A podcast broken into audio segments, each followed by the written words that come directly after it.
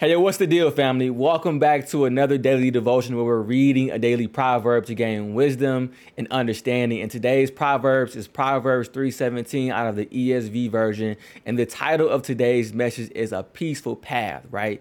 Our goals are to live a more peaceful, productive life, and how do you do that, right? You need wisdom and understanding, and that happens by reading the word of God.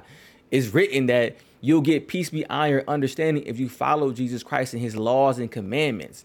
So let us read Proverbs 3:17. It states, "Her ways are ways of pleasantness, and all her paths are peace." Wisdom is addressed as a woman who creates just through her existence pleasant ways and peaceful paths. But what does it take for wisdom to exist? It takes focus, it takes diligence, it takes persistence. It's a matter of the heart.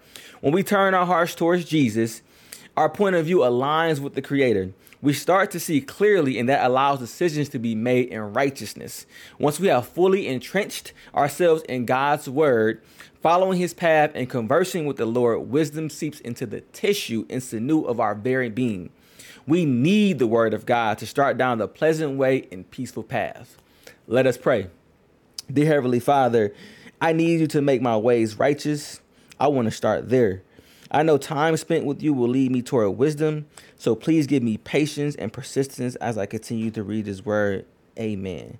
Um, we know that peace has been promised to us. Even in John 14 27, before Jesus was about to be crucified, he outlined it for us. He said, I am leaving you with a gift. He left us with a gift peace of mind and heart. And the peace I give is a gift the world cannot give you. So don't be troubled or afraid. And we know the peace we're trying to get through sex, money, alcohol, other substances, right? That peace is not sustainable, but the peace in, of God and Jesus Christ and following Jesus Christ and laws and commandments are sustainable.